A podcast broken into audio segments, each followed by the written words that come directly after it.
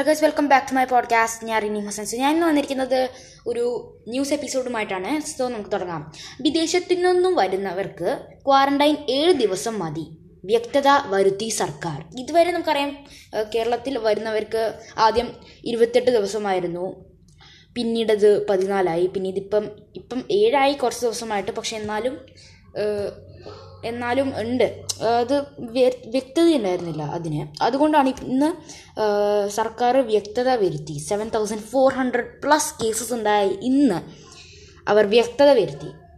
നമ്മൾ ഓർക്കണം ഏറ്റവും കൂടുതൽ പീക്കുള്ള ദിവസമാണ് സെവൻ തൗസൻഡ് ഫോർ ഹൺഡ്രഡ് ഇന്നലെ സെവൻ തൗസൻഡ് നയൻ എന്തോ ഉണ്ടായിരുന്നല്ലോ സോ അങ്ങനെയുള്ള ഈ സാഹചര്യത്തിൽ അവരിങ്ങനെ കുറച്ച് വരാണെങ്കിൽ.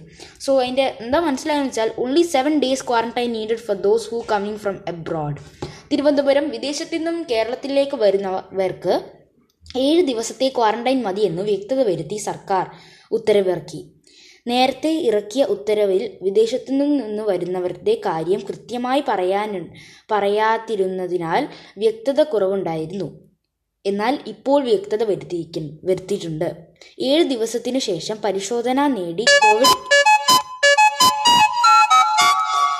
സോറി ഏഴ് ദിവസത്തിനു ശേഷം പരിശോധന നടത്തി കോവിഡ് ഇല്ലെന്ന് ഉറപ്പാക്കിയാൽ ക്വാറന്റൈൻ അവസാനിപ്പിക്കാം. സോ അത് വളരെ എനിക്ക് ഇപ്പോൾ വായിച്ചപ്പോഴാണ് എനിക്ക് കറക്റ്റ് മനസ്സിലായത്. അതായത് എനിക്ക് മനസ്സിലായെന്നാണ് പറയുന്നത് കേട്ടോ. ഏഴ് ദിവസം ക്വാറന്റൈൻ നിൽക്കാം. അത് കഴിഞ്ഞതിന് ശേഷം ഒരു കോവിഡ് ടെസ്റ്റ് നടത്തും. അതിൽ കോവിഡ് ഇല്ലെന്ന് സ്ഥിരീകരിച്ചാൽ അവർക്ക് ക്വാറന്റൈൻ ആവശ്യമില്ല. ക്വാറന്റൈൻ ആവശ്യമില്ല എന്ന് പറയുമ്പോൾ ചിലവരുടെ വിചാരം ക്വാറന്റൈൻ ഇല്ലെങ്കിൽ പുറത്തിറങ്ങി നടക്കാമെന്നാണ്. ക്വാറന്റൈൻ ഇല്ലെന്ന് പറഞ്ഞാൽ വീട്ടിൽ നിന്നും ശ്വാസം മുട്ടി ആ റൂമിൽ തന്നെ നിൽക്കണം എന്ന് മാത്രമാണ്.